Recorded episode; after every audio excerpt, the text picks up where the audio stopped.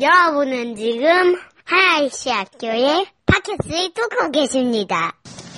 네, 반갑습니다. 네, 그 몇몇 분들에게 말씀드렸지만 하여간 오늘까지는 우리 교인들이 그래도 좀 있습니다. 다음 주는 네, 대부분이 안 계실 걸로 알아서 저도 고민입니다. 네, 농담이고요. 네, 아, 그 날씨가 좀 추워졌는데 하여간 그, 그 건강들 또 이렇게 왔다 갔다 여정 가운데 잘 다니시기를 바라고 아, 오늘은 그 오늘 말씀을 사도행전 말씀 가지고 교회에 대해서 아, 공동체에 대해서 말씀을 아, 나누려고 합니다. 아, 말씀을 나누기 전에 그 한 가지 질문을 드리려고 하는데 그 질문은 아, 이런 겁니다. 옆에 있는 사람과 아, 옆에 있는 사람과 친하지 않더라도 옆에 있는 사람과 어, 나는 이런 교회를 원한다. 한 가지만 나눠보세요. 나는 이런 교회를 원한다. 딱 한 가지만 이렇게. 네, 네, 한번 같이 나눠보세요. 앞뒤로. 네, 여기는 부부니까 좀 찢어져서.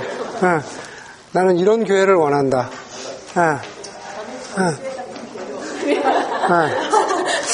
나는 이런 교회를 원한다. 그냥 계시면 안 돼요. 어, 빨리 나누세요. 물어볼 거니까. 나는 딱 한 가지만. 나는 이런 교회를 원한다. 어.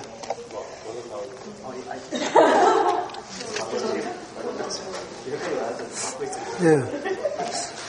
갑자기 너무 무거운 질문을 드린 건가요? 그래도 하여간 나는 이런 교회를 원한다. 아. 아. 종미 형제도 대충 이쪽에 끼세요. 아. 아. 우리 우조 형제 뒤에 분들 창훈 형제 아냐? 아시죠? 아, 재밌는 교회? 응? 뭐라고? 굉장히 외교적인 발언이 외교 주례사적인 발언이야. 너무 결혼 주례사적인 그런 거 말고 어, 어. 왜 이렇게 오늘은 이렇게들 일어나서 교제하십시오. 그러면 막 열심히들 하시면서 이런 질문 드리면 네. 네. 기필형제 네, 이런 교회를 원한다. 정확하게. 아니, 아니. 아, 얘기해 보세요. 저 많은 형제 자매들이 많은 교제를 하는 아, 아 이거 아니야. 그러니까 저 저기 뭐야 어, 태민자매가 대신 들었죠. 네. 대신 들어 얘기해 주세요. 엄마는 도넛이 아, 또 브라이어티가 많은 도넛이 브라이 아, 양. 오케이. 우리 경주 형제 이런 교회를 원한다. 경주 형제는 뭐예요? 네.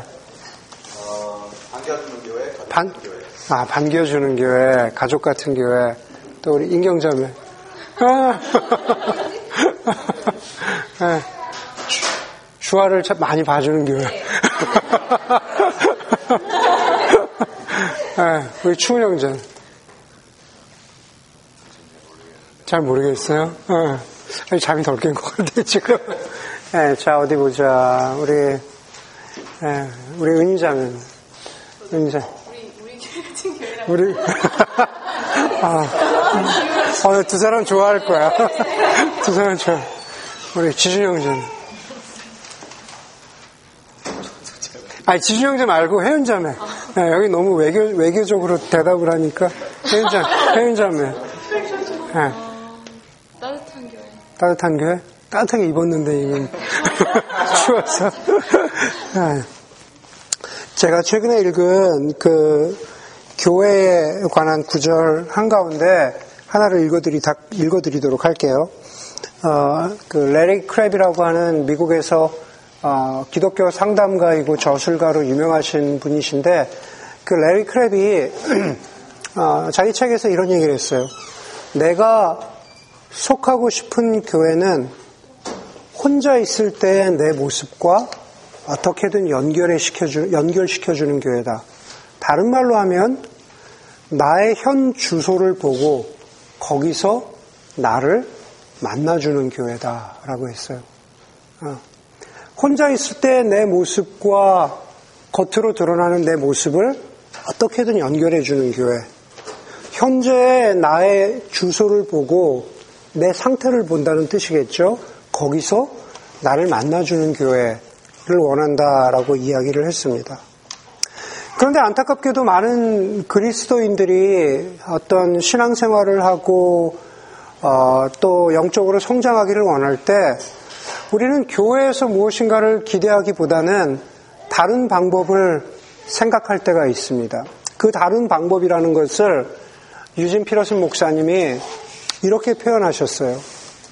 하나님에 대한 신앙이 깊어지기를 바라는 많은 사람들은 죄인의 모습을 아직도 많이 가지고 있는 교회로 가기보다는 아직도 죄인의 모습을 많이 가지고 있는 그러한 성도들로 가득 차 있는 교회로 가기보다는 바닷가에 가서 오랫동안 산책을 하거나 높은 산을 등반하거나 도스토옙스키를 읽거나 조지아 오키프의 그림을 보면서 거기서 하나님을 찾아가고 하나님에 대한 신앙이 깊어지기를 바란다라는 그런 그런 안타까움을 표시하셨어요. 그러면서 마지막에 이런 구, 구절을 유진 피러슨이 덧붙이셨죠. 그러나 복음은 그런 온갖 미학적인 추구에 결코 동조하지 않는다 그랬습니다. 다른 말로 하면은 우리가 하나님을 알아간다라고 하는 신앙은 무슨 어떤 바닷가를 걸으면서 묵상을 하거나 높은 산에 올라가거나 그림을 보거나 물론 거기서 부분적으로 얻을 수 있겠지만 거기서 우리가 주로 어떤 메인 소스가 돼서 거기서 무엇인가 하나님을 알아가는 신앙을 찾아간다라는 게 아니, 아니다라는 거죠.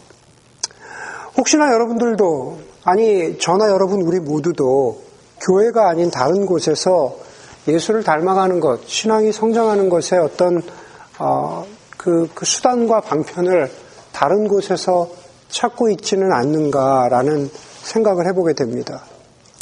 여러분, 교회의 부족함이나 교회의 타락에도 불구하고 여전히 교회는 중요합니다. 이렇게 비유할 수가 있겠죠. 여러분, 여러분이나 저나 여러분의 그 몸, 지금 몸을 한번, 한번 보십시오. 예, 겨울옷을 입어가지고 칭칭 감싸고 있지만 여러분의 몸을 본다면 여러분, 여러분의 몸을 자신 있게 볼 수 있습니까? 거울 앞에서? 예? 거울 앞에 자신 있게 볼 수 있으세요? 예. 혹시 여러분의 몸을 보기가, 어, 난 끔찍하다. 어, 어느 틈에 이렇게 살이 쪘나라든지, 어느 틈에 이렇게 망가졌나. 여러분, 우리의 몸은 많은 경우에 뭐, 예를 들어서 과식을 해서, 아, 나는 너무 과식했어. 내 몸을 너무 학대하고 있어. 이런다든지, 어떤 경우에는 뭐 그 정도는 우리가 좀 쉽게 얘기할 수 있겠지만 사고나 질병으로 몸이 불구가 될 수도 있습니다. 그냥 내, 내 쉐입에 만족스럽지 않던지 아니면 어, 사고나 질병 때문에 어떤 한 부분이 어, 망가졌던지 간에 그럼에도 불구하고 우리는 몸이 없는 육체적인 몸이 없는 우리 자신을 어, 지금 현재에서 상상하기는 참 어렵습니다. 교회와 복음의 관계가 몸과 우리의 존재, 사람의 관계와 비슷하지 않나라는 생각을 해보게 됩니다. 타락한 교회, 무엇인가 바라보기 끔찍한 교회, 혹은 어떤 때는 불구가 돼버린 것 같은 그런 교회도 여전히 교회 역할을 할 때가 있습니다. 그리고 교회 역할을 해야 합니다. 그런 교회라도 여전히 복음과 사랑을 전하는 일에 필요한 부분이 있다라는 겁니다. 아니 조금 바꾸어서 혹은 촛대와 초를 한번 생각해 보십시오. 여러분 성경에서 예수님을 빛이라고 표현한다든가 초가 드러내는 밝은 빛을 우리 복음의 빛, 사랑의 빛이라고 드러내는 성경의 비유들이 굉장히 많이 있습니다. 그런데 그 초를 꽂아놓는 촛대를 우리는 교회라고 비유할 수가 있습니다. 요한계시록에도 가보면 있잖아요. 촛대를 교회에 비유하곤 합니다. 초가 밝히는 불빛은 복음입니다. 더러운 촛대라고 해서 다시 말해서 부족한 교회라고 해서 그리스도의 빛을 꺼버리는 게 아니다라는 겁니다.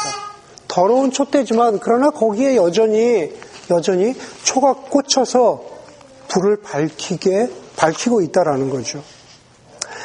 여러분 이제 12월이 지나가면서 제가 이제 그 한 3주 동안 3주에 오늘 세 번째 이제 어떠한 그리스도인이라고 이야기하면서 첫 번째 12월 첫째 주에 소비의 시대의 나눔을 생각하는 그리스도인에 대해서 말씀드렸고 그리고 두 번째로는 분주함의 시간들 가운데 어, 홀로 있어 자신을 돌아본다라는 의미에 대해서 어, 말씀을 드렸습니다. 그리고 오늘 마지막으로 어떤 교회에 대해서, 교회에 대해서 어떤 기대감을 갖는 그러한 그리스도인에 대해서 말씀을 드리고자 합니다.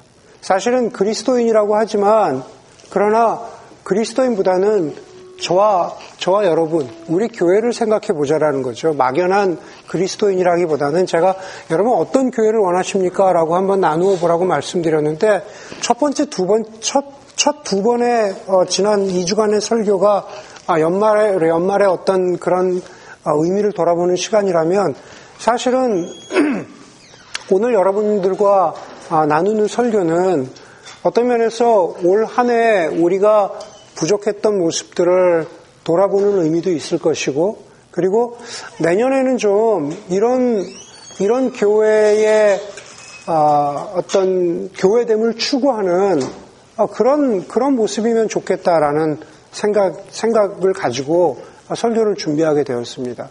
뭐 적절하게 준비한 것 같아요. 예, 다음 주에는 하려고 그러는데 다 안 계시면, 아니, 안 계시면 좀 섭섭하잖아요. 그래서, 아, 우리가 다 내년엔 좀 이런 교회가 되었으면 하는 예, 그런 예, 바람을 좀 나누는 것이기도 합니다.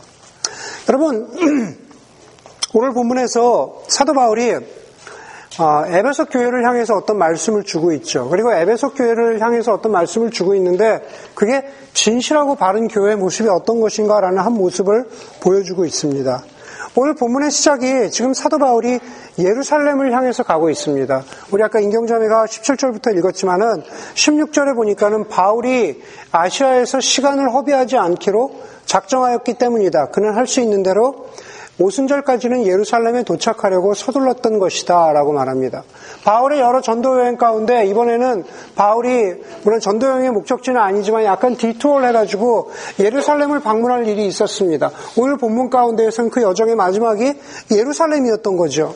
그런데 소아시아에서 예루살렘으로 가는 도중에 바울이 그 여정 가운데 밀레도라는 곳에 머무르게 됩니다. 밀레도라는 곳에 머물러서 그곳에서 자신이 자신이 세운 에베소 지역에 있는 교회들의 장로를 부르죠.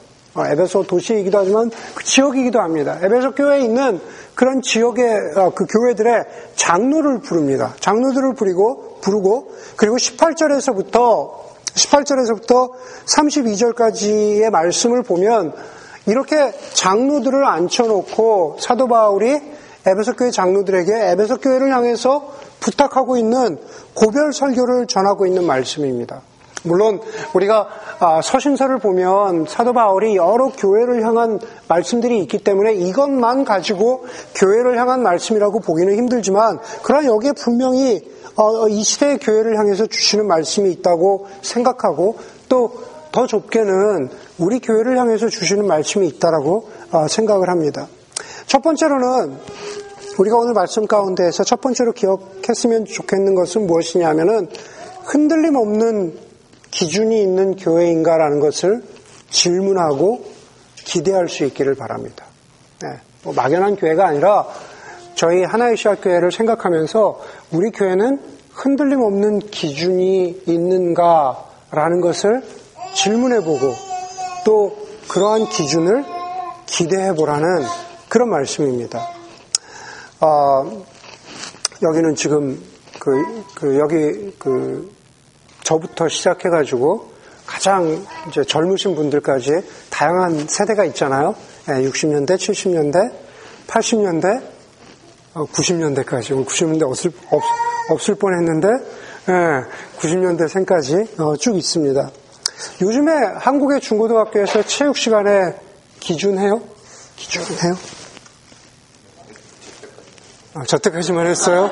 어, 고등학교 졸업한 지가 좀 돼서, 이제 고등학교 졸업한 지가. 네.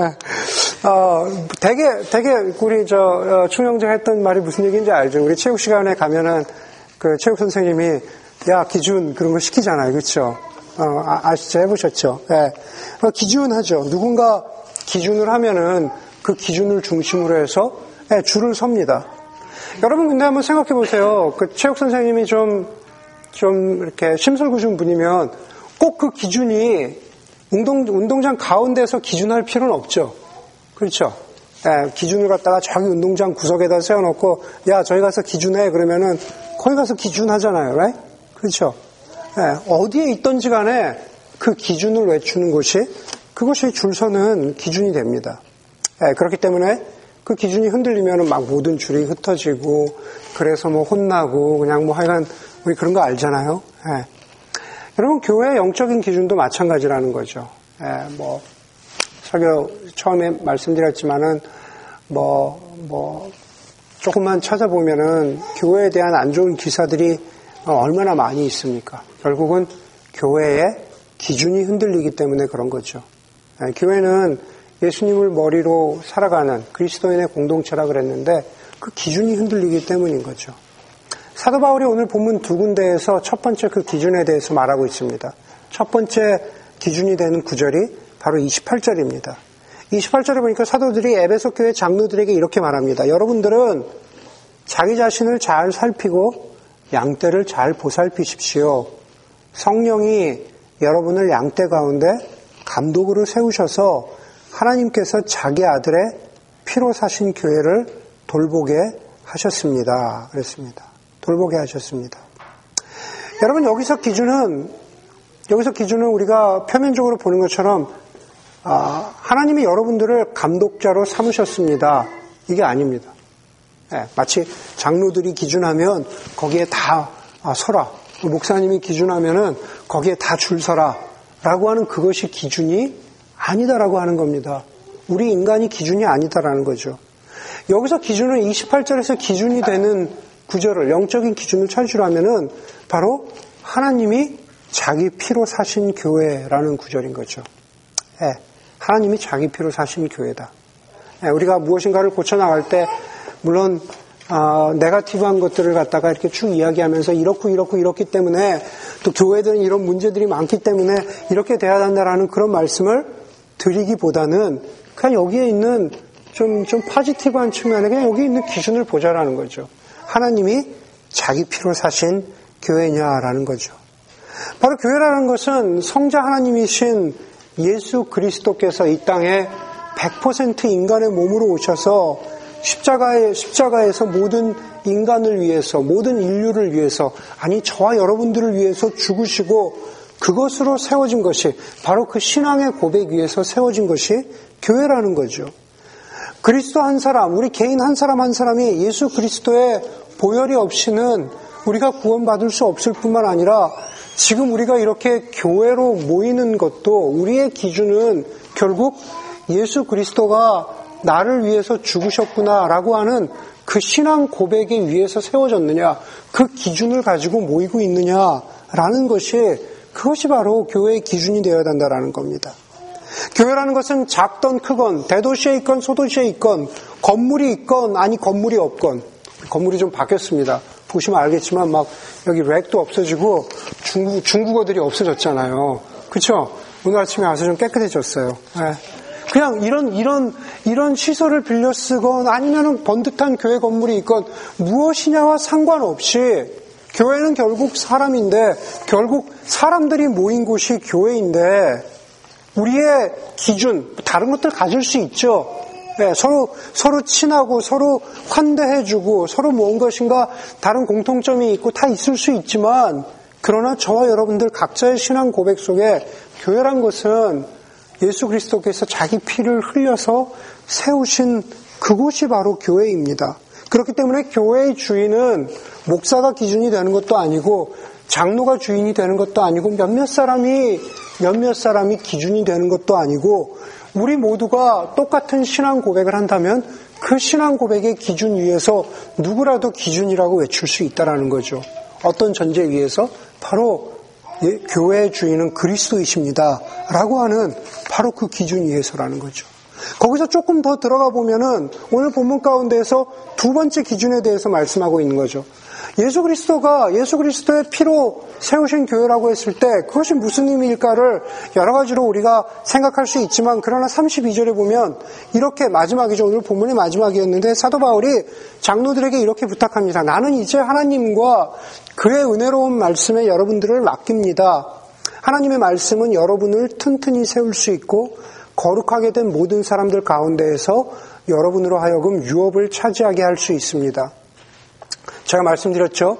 바울은 에베소 장로들에게 나 바울을 보아라. 나를 의지해라. 라고 나의 리더십을 의지해라. 라고 그렇게 말하고 있지 않습니다. 물론 에베소 교회 장로들이 바울을 보면서 그렇게 생각할 수 있겠죠. 자기들이 지역에 와서 하나님의 말씀을 전하고 교회를 세워준 파운더이기 때문에 파운더이기 때문에 당연히 그 리더십을 존중할 수 있겠죠. 그러나 바울은 바울은 자기를 의지하라고 하지 않아요. 다른 구절에 말씀하잖아요. 너희는 나를 본받는 자 되라라고 했을 때 내 리더십에 의존하라라고 하는 게 아니죠.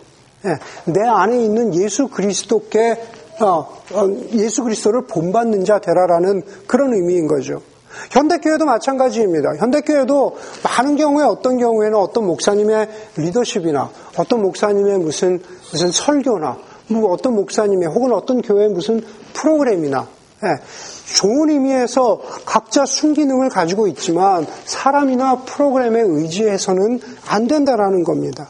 어떤 특별, 특별한 은사나 어떤 특별한 운동에 의존해서도 안 된다라는 겁니다. 주님은 결코 그런 것들에 교회를 세워라. 그런 것들을 가지고 교회의 기준을 삼어라. 라고 그렇게 결코 말하고 계시지 않습니다.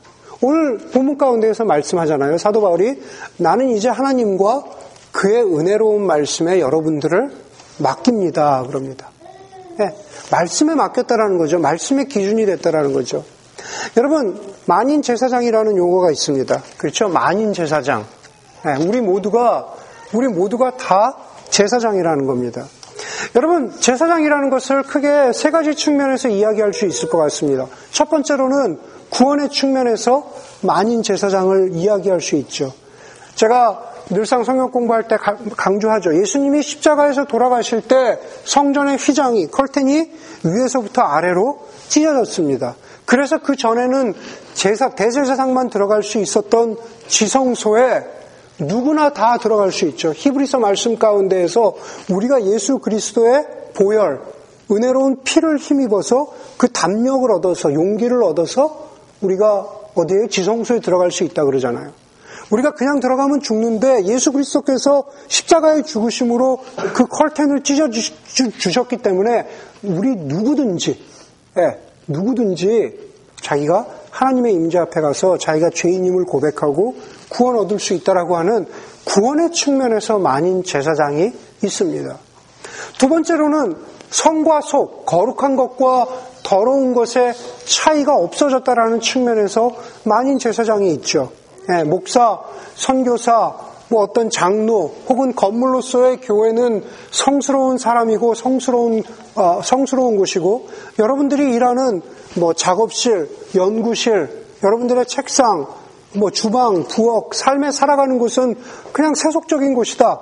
예, 그렇게 나누는 것이 아니라 모든 곳이 예, 모든 일을 할 때 죽게 하듯 하라. 모든 일을 할 때 예수 그리스도께 하듯 하듯 하는 그러한 태도와 그러한 마음을 가지고 살아간다면 그러면은 우리 모두가 만인 제사장이라는 측면에서 만인 제사장의 의미를 생각해 볼 수가 있습니다. 그리고 오늘 세 번째로 오늘 본문과 관련해서는 저는 관계적인 측면에서 만인 제사장을 이야기할 수 있을 것 같습니다. 관계의 측면에서 만인 제사장이라는 것은 특별한 것이 아닙니다. 그것은 결국 서로가 서로에게 제사장 역할을 해준다라는 거죠. 우리가 서로가 서로에게 제사장 역할을 해주는 겁니다. 제가 제가 아까 설교 초기에 말씀드렸던 것처럼 레리 크랩이 이야기한 내가 바라는 교회, 내가 바라는 교회는 지금 나의 현 주소를 나의 현 주소를 깨닫게 하고 그리고 나를 만나주는 교회. 예, 그런 의미에서 우리 각 사람은 많은 경우에 자기 자신의 모습을 보지 못할 때가 있습니다. 그렇죠. 우리는 자기 자신의 어떤 영적인 상태를 보지 못할 때가 있어요. 내가 지금 어떤 어, 저 사람과 혹은 저 사람과 내 아내와 내 남편과 내 직장 동료와 지금 어떤 관계적인 어려움을 갖고 있는지 나는 내가 내 자신의 약점을 보지 못할 때가 있다라는 겁니다. 그렇죠? 한국에서도 자기의 약점을 보지 못하는 분 계시잖아요. 저 깊은 곳에 앉아 계시는 분. 네. 여러분, 자신의 어떤 때는 육체의 말씀을 말씀드렸지만 자신의 육체의 상태를 보지 못하는 사람이 있어요. 분명히 아픈 곳이 있는데 아픈 곳이 겉으로 드러나는데 나는 괜찮다고 이야기하는 사람이 있잖아요. 감정의 상태 혹은 일의 상태도 마찬가지죠. 분명히 일이 제대로 되고 있지 않은데 나는 잘하고 있다라고 생각하는 사람이 있습니다. 그럴 때 그런 거 누가 지적해주고 누가 알려줍니까? 네, 가장 주위에 가까운 사람, 그 사람의 상태를 잘 아는 그 사람이 이야기해주는 거 있잖아요. 여러분, 특별히 교회 혹은 영적인 상태와 관련해서 바로 그렇다는 거죠. 우리의 영적인 상태, 또 우리의 영적인 상태와 뗄래야 뗄 수 없는 관계적이고 감정적이고 이런 부분들의 상태 누가 알려줍니까? 네, 바로 가까이에 있는 사람이 알려줘야죠. 네, 그런 의미에서 관계의 제사장적인 측면이 있다라는 겁니다. 바로 자신의 그 상태, 자신이 어렵고 자신이 힘들고 자신이 어, 어떤 어떤 고난을 겪고 있는 바로 그 지점에서 예수님을 만나도록 해주는 것은 예, 어떤 때는 제가 역할을 할 수 있지만 어떤 때는 이 형제가 이 형제에게 이 자매가 이 자매에게 그런 의미에서 관계의 제사장적인 측면이 있다라는 겁니다.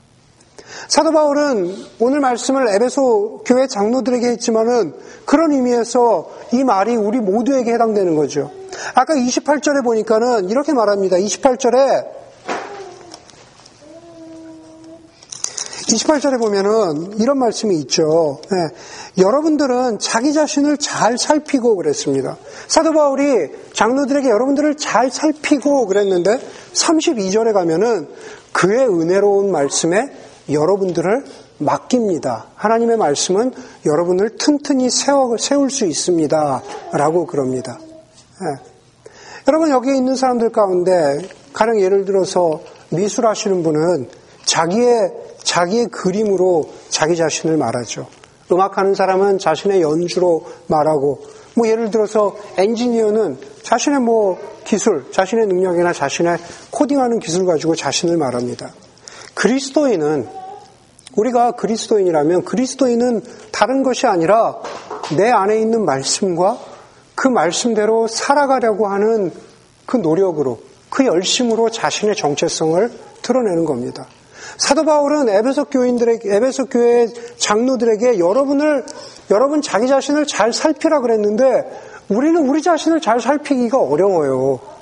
우리는 우리 자신이 그 제가 그 사람 이름 잊어버렸는데 우리 자신은 본성 자체가 내 안으로 손이 어그러진 사람, 내 안으로 어그러진 사람이라 그랬거든요. 무슨 얘기 하는 거냐 하면 우리는 그냥 그냥 이기적인 사람이라는 거예요. 우리는 내 자신을 객관적으로 보지 못하고 영국의 뭐 말컴 마그레이징가 하는 사람이 쓴 이야기인데 우리는 내 안으로 굽어져 있는 사람이라고 그랬습니다. 우리 자신을 잘 보지 못한다는 거죠.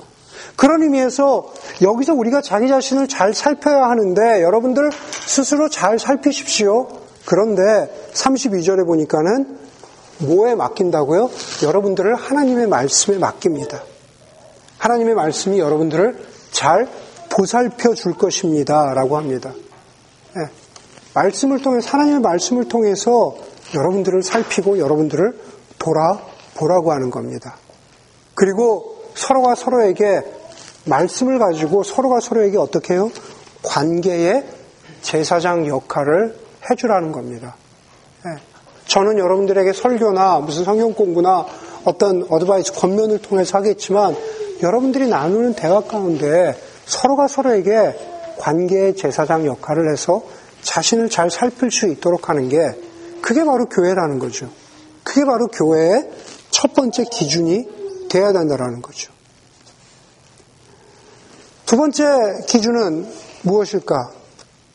두 번째 기준은 겸손과 기도, 그리고 그 가운데에서 성령의 인도하심을 구하고 있는 교회인가?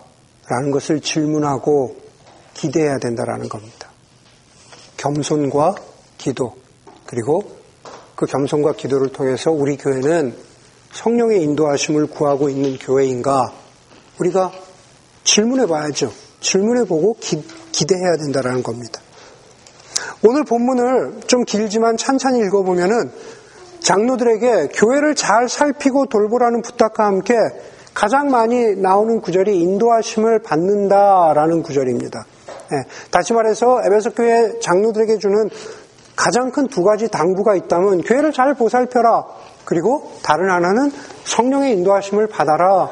라는 바로 그런 말씀입니다. 19절에 보니까는 겸손과 많은 눈물로 주님을 섬겼다라고 합니다. 22절에 보니까는 사도 바울이 이야기하죠. 나는 성령에 매여 예루살렘에 가는 길이다라고 했습니다. 23절에 내가 아는 것은 성령이 알려주시는 것뿐이다라고 말합니다. 31절에는 여러분들 에베소 장로들은 깨어 있으라라고 말하고 있는 거죠. 바울은 자기 자신에게나 혹은 에베소 교회나 동일하게 확인해 주고 있는 것이 바로 무엇이냐면 성령의 인도하심이죠. 우리 내년에 뭐 성령에 대해서 시리즈 설교로 좀 더 성령, 성령이라는 게 성령 하나님은 도대체 어떤 분이신가 우리가 함께 공부해 보는 그러한 시간 아, 가질 텐데 오늘 본문에 나오는 성령에 매여 있다. 성령 하나님이 내게 일러 주신다. 그리고 깨어 있어라. 라는 이 모든 구절들은 성령의 인도하심, 성령이 우리를 일깨워주고 성령이 우리를 인도해 가신다라는 것과 뗄래야 뗄 수 없다라는 겁니다. 여러분, 크리스천이라면, 그리스도인이라면은 어떤 성령 하나님의 인도하심을 경험하게 되는 그러한 현장이 어, 아주 다양하죠. 저는 전에도 말씀드렸지만 어, 성령은 폴스가 아니에요. 아셨겠죠? 상만 형제가 있었으면 좋았을 텐데 그, 그 스타워즈에 보면은 그죠? May the force be with you 그러잖아요.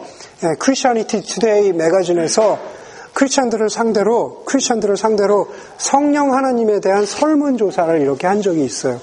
그 성령은 뭐다, 성령은 뭐가 아니다 해가지고 한 10개 질문 정도 한 다음에 한 다섯 개 질문에 대해서 이렇게, 이렇게 갈래대로 쭉 가는 거 있잖아요. 다섯 개에 해당하면 뭐고, 뭐, 네 개에 해당하면 뭔데, 그러면 하여간 어떤 기준을 넘어가면, 아, 여러분들은 성령에 대해서 잘못 알고 있습니다. 성령에 대해서 다시 공부해야 됩니다. 그러면서 첫 번째 나오는 질문이 이거예요. 성령은 false다. 네, false be with you 하면은, 그래. 성령의 힘 아니죠. 성령은 false가 아닙니다. 성령은 힘이 아니에요. 성령은 인격적인 하나님이라고 말합니다. 우리가 그 성령의 인도하심을, 하나님의 인도하심을 경험하는 현장이 다양합니다. 어떤 사람은 책을 읽다가 성령의 인도하심을 경험하죠. 요한 웨슬레 같은 사람이죠. 성경책 읽다가 그냥 자기가 성경책 읽고 성령의 뜨거워짐이 있어서 회심했습니다. 어떤 경우에는 자신의 상황을 전혀 모르는 친구의 어떤 말과 어드바이스를 통해서 성령을 경험하기도 하죠. 성령의 인도하심을, 좀 더 정확하게는 성령의 인도하심을 경험하게 됩니다. 직장을 옮길까 말까 막 고민하고 있는데 자신의 상황을 모르는 그러나 나를 늘 아껴주고 생각해주는 친구가 갑자기 던진 그 한마디에 성령의 인도하심이 있을 수 있습니다. 어떤 사람들은 결코 거부할 수 없는 상황을 통해서 성령의 인도하심을 경험할 수도 있습니다. 어떤 사람은 예배 가운데, 어떤 사람은 그렇게 성령 하나님은 각 사람의 그리스도인의 각 사람의 형편에 맞게 하나님께서 그 사람의 삶을 인도해 주시는 거죠. 그런데 어떤 경우라도 다시 말해서 모든 그리스도인들에게 동일하게 성령의 인도하심이 드러나고 역사하는 그런 한, 한 채널이 있다면 그것은 결국 기도죠. 네. 기도하면서 우리가 성령의 인도하심을 경험하게 됩니다. 영적 훈련의 좋은 선생인 리차드 포스터는 그래서 이런 말을 했습니다. 영적 훈련과 성장이라는 책에서 기도를 할 때 우리는 하나님의 생각을 따라 생각하게 되고 기도할 때 우리는 하나님이 원하시는 것을 하게 되며 또 하나님이 사랑하시는 것을 사랑하게 됩니다. 기도할 때 우리는 사물을 하나님이 보시는 관점에서 보는 법을 배우게 됩니다. 라고 말했습니다. 여러분, 우리가 매번 기도할 때마다 하나님의 생각에 따라 생각하게 되고 우리가 기도할 때마다 하나님이 사랑하시는 것을 사랑하게 되고 우리가 기도할 때마다 하나님의 관점으로 세상을 바라보는 것을 우리가 경험하게 되는 것은 아닙니다. 매번 그렇지는 않습니다. 그러나 그럼에도 불구하고 우리가 기도해야 되는 이유. 제가 좋아하는 작가 앤 라모트가 다른 극작가인 그 어떤 사무엘 베케트라는 사람을 인용해서 이렇게 기도에 대해서 말하고 있습니다. 다시 실패하라. 그리고 실패가 더 낫다. 다시 실패하라. 그리고 실패가 더 낫다. 그러면서 엘 라모트가 이렇게 말합니다. 우리는 다시 기도하자. 그리고 기도가 더 낫다. 라는 고백이 나오게끔 우리는 기도하자 라고 했습니다. 네, 그렇습니다. 우리는 매번 기도할 때마다 우리는 늘 성령의 인도하심, 성령의 인도하심을 강하게 체험하는 것은 아니죠. 과연 내가 기도하는 순간에도 과연 성령이, 성령 하나님께서 내 기도를 들으시는가, 성령 하나님이 나와 함께 하시는가 우리가 의심하고 질문할 때가 있습니다. 그러나 기도해야 되는 거죠. 기도하지 않고는 결코 성령의 인도하심을 조금이라도 우리가 기대할 수 없기 때문입니다. 앤 라모트의 말처럼 어떤 경우에라도 기도하는 편이 낫습니다. 어떤 경우에라도 기도한다면 하지 않는 것보다 성령의 인도하심을 우리가 경험할 찬스가 훨씬 많다라는 거죠. 성령의 인도하심을 신뢰하고 기도하는 사람은 아, 그, 그 마음에, 그, 그 삶에 겸손히 배이게 되는 거죠. 내 힘으로 한다고 할 때, 우리 여러분들 다 그렇잖아요. 우리가 내 힘으로 한다고 뭐 올 한 해 동안 여러분들 한번 돌아보시면 내가 어떻게 해보려고 할 때 뭐 직장이든 가정이든 뭐 여러 가지로 여러분들 그런 이야기들이 있을 거 간증이 있을 거 아니에요. 내 힘으로 한다고 할 때 우리는 내 힘으로 되었다라고 할 때 교만해지지만 그러나 구원에서부터 주님을 닮아가는 신앙의 여정, 성화의 여정 가운데 내가 하는 것이 아니라 기도하면서 예수 그리스도 앞에 예수 주인 되신 예수 그리스도 앞에 무릎을 꿇었을 때 그랬을 때 우리는 겸손해지는데 그 겸손은 우리에게 자동적으로 오지 않는다라는 겁니다. 성령 앞에 무릎 꿇고 기도하면 그럴 때에나 가능한 일입니다. 지난주에 뉴스를 보다가 어떤 시에 요즘에 때가 때인지라 JTBC만 봅니다. JTBC만 보는데 그 뉴스를 보다가 어떤 시에 그 앵커가 어떤 시의 한 구절을 인용했는데 어 그게 참 되게 마음에 와닿더라고. 신철규 신철규 시인의 그 눈물의 중력이라고 하는 시의 한 구절입니다. 인용된 구절은 이렇습니다.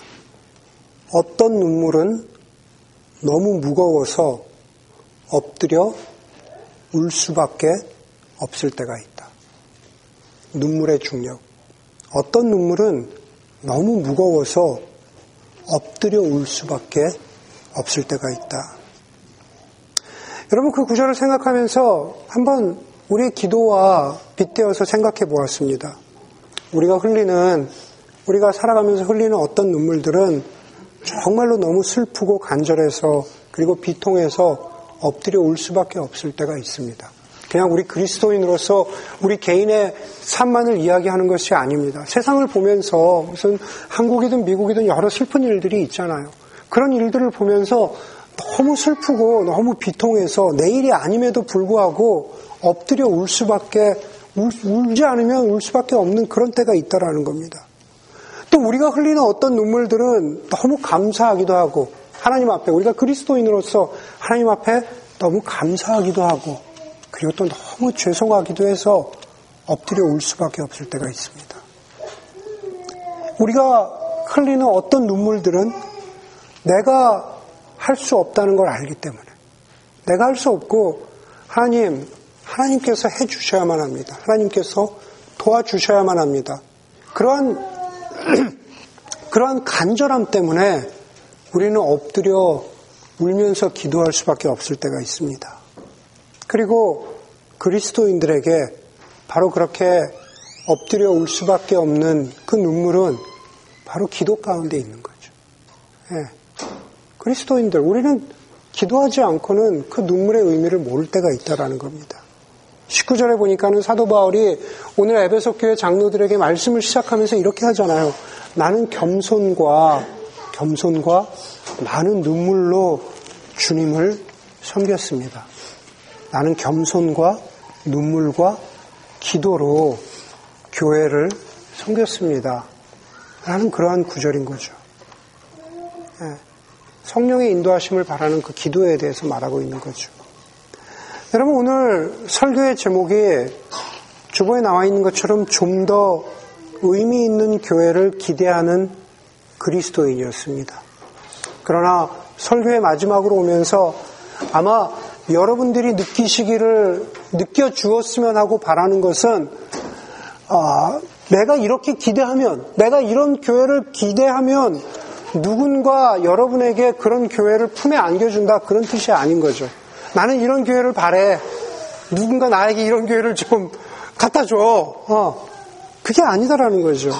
오히려 그런 교회를 기대하고 질문한다면 우리 각자가 만인 제사장이 되어서 관계의 제사장 역할을 하면서 우리 각자가 교회는 하나님의 말씀에 바로 서서 말씀을 붙잡고 내 자신을 세우고 그리고 다른 사람을 돌보면서 그러면서 겸손히 무릎 꿇고 기도해야 한다라는 것.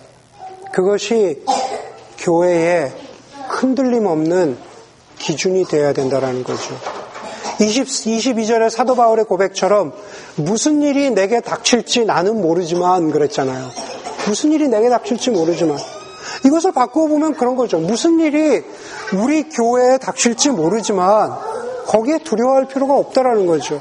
그냥 왜요? 우리 그냥 기준에 충실했다면, 네, 기준에 충실했다면, 바로 그렇게 기준에 충실한 교회를 기대하고 또, 또 그런 교회를 위해서 한번 2017년을 기대해 볼 수 있는 그러한 저희 모두가 되었으면 합니다. 함께, 함께 기도하겠습니다.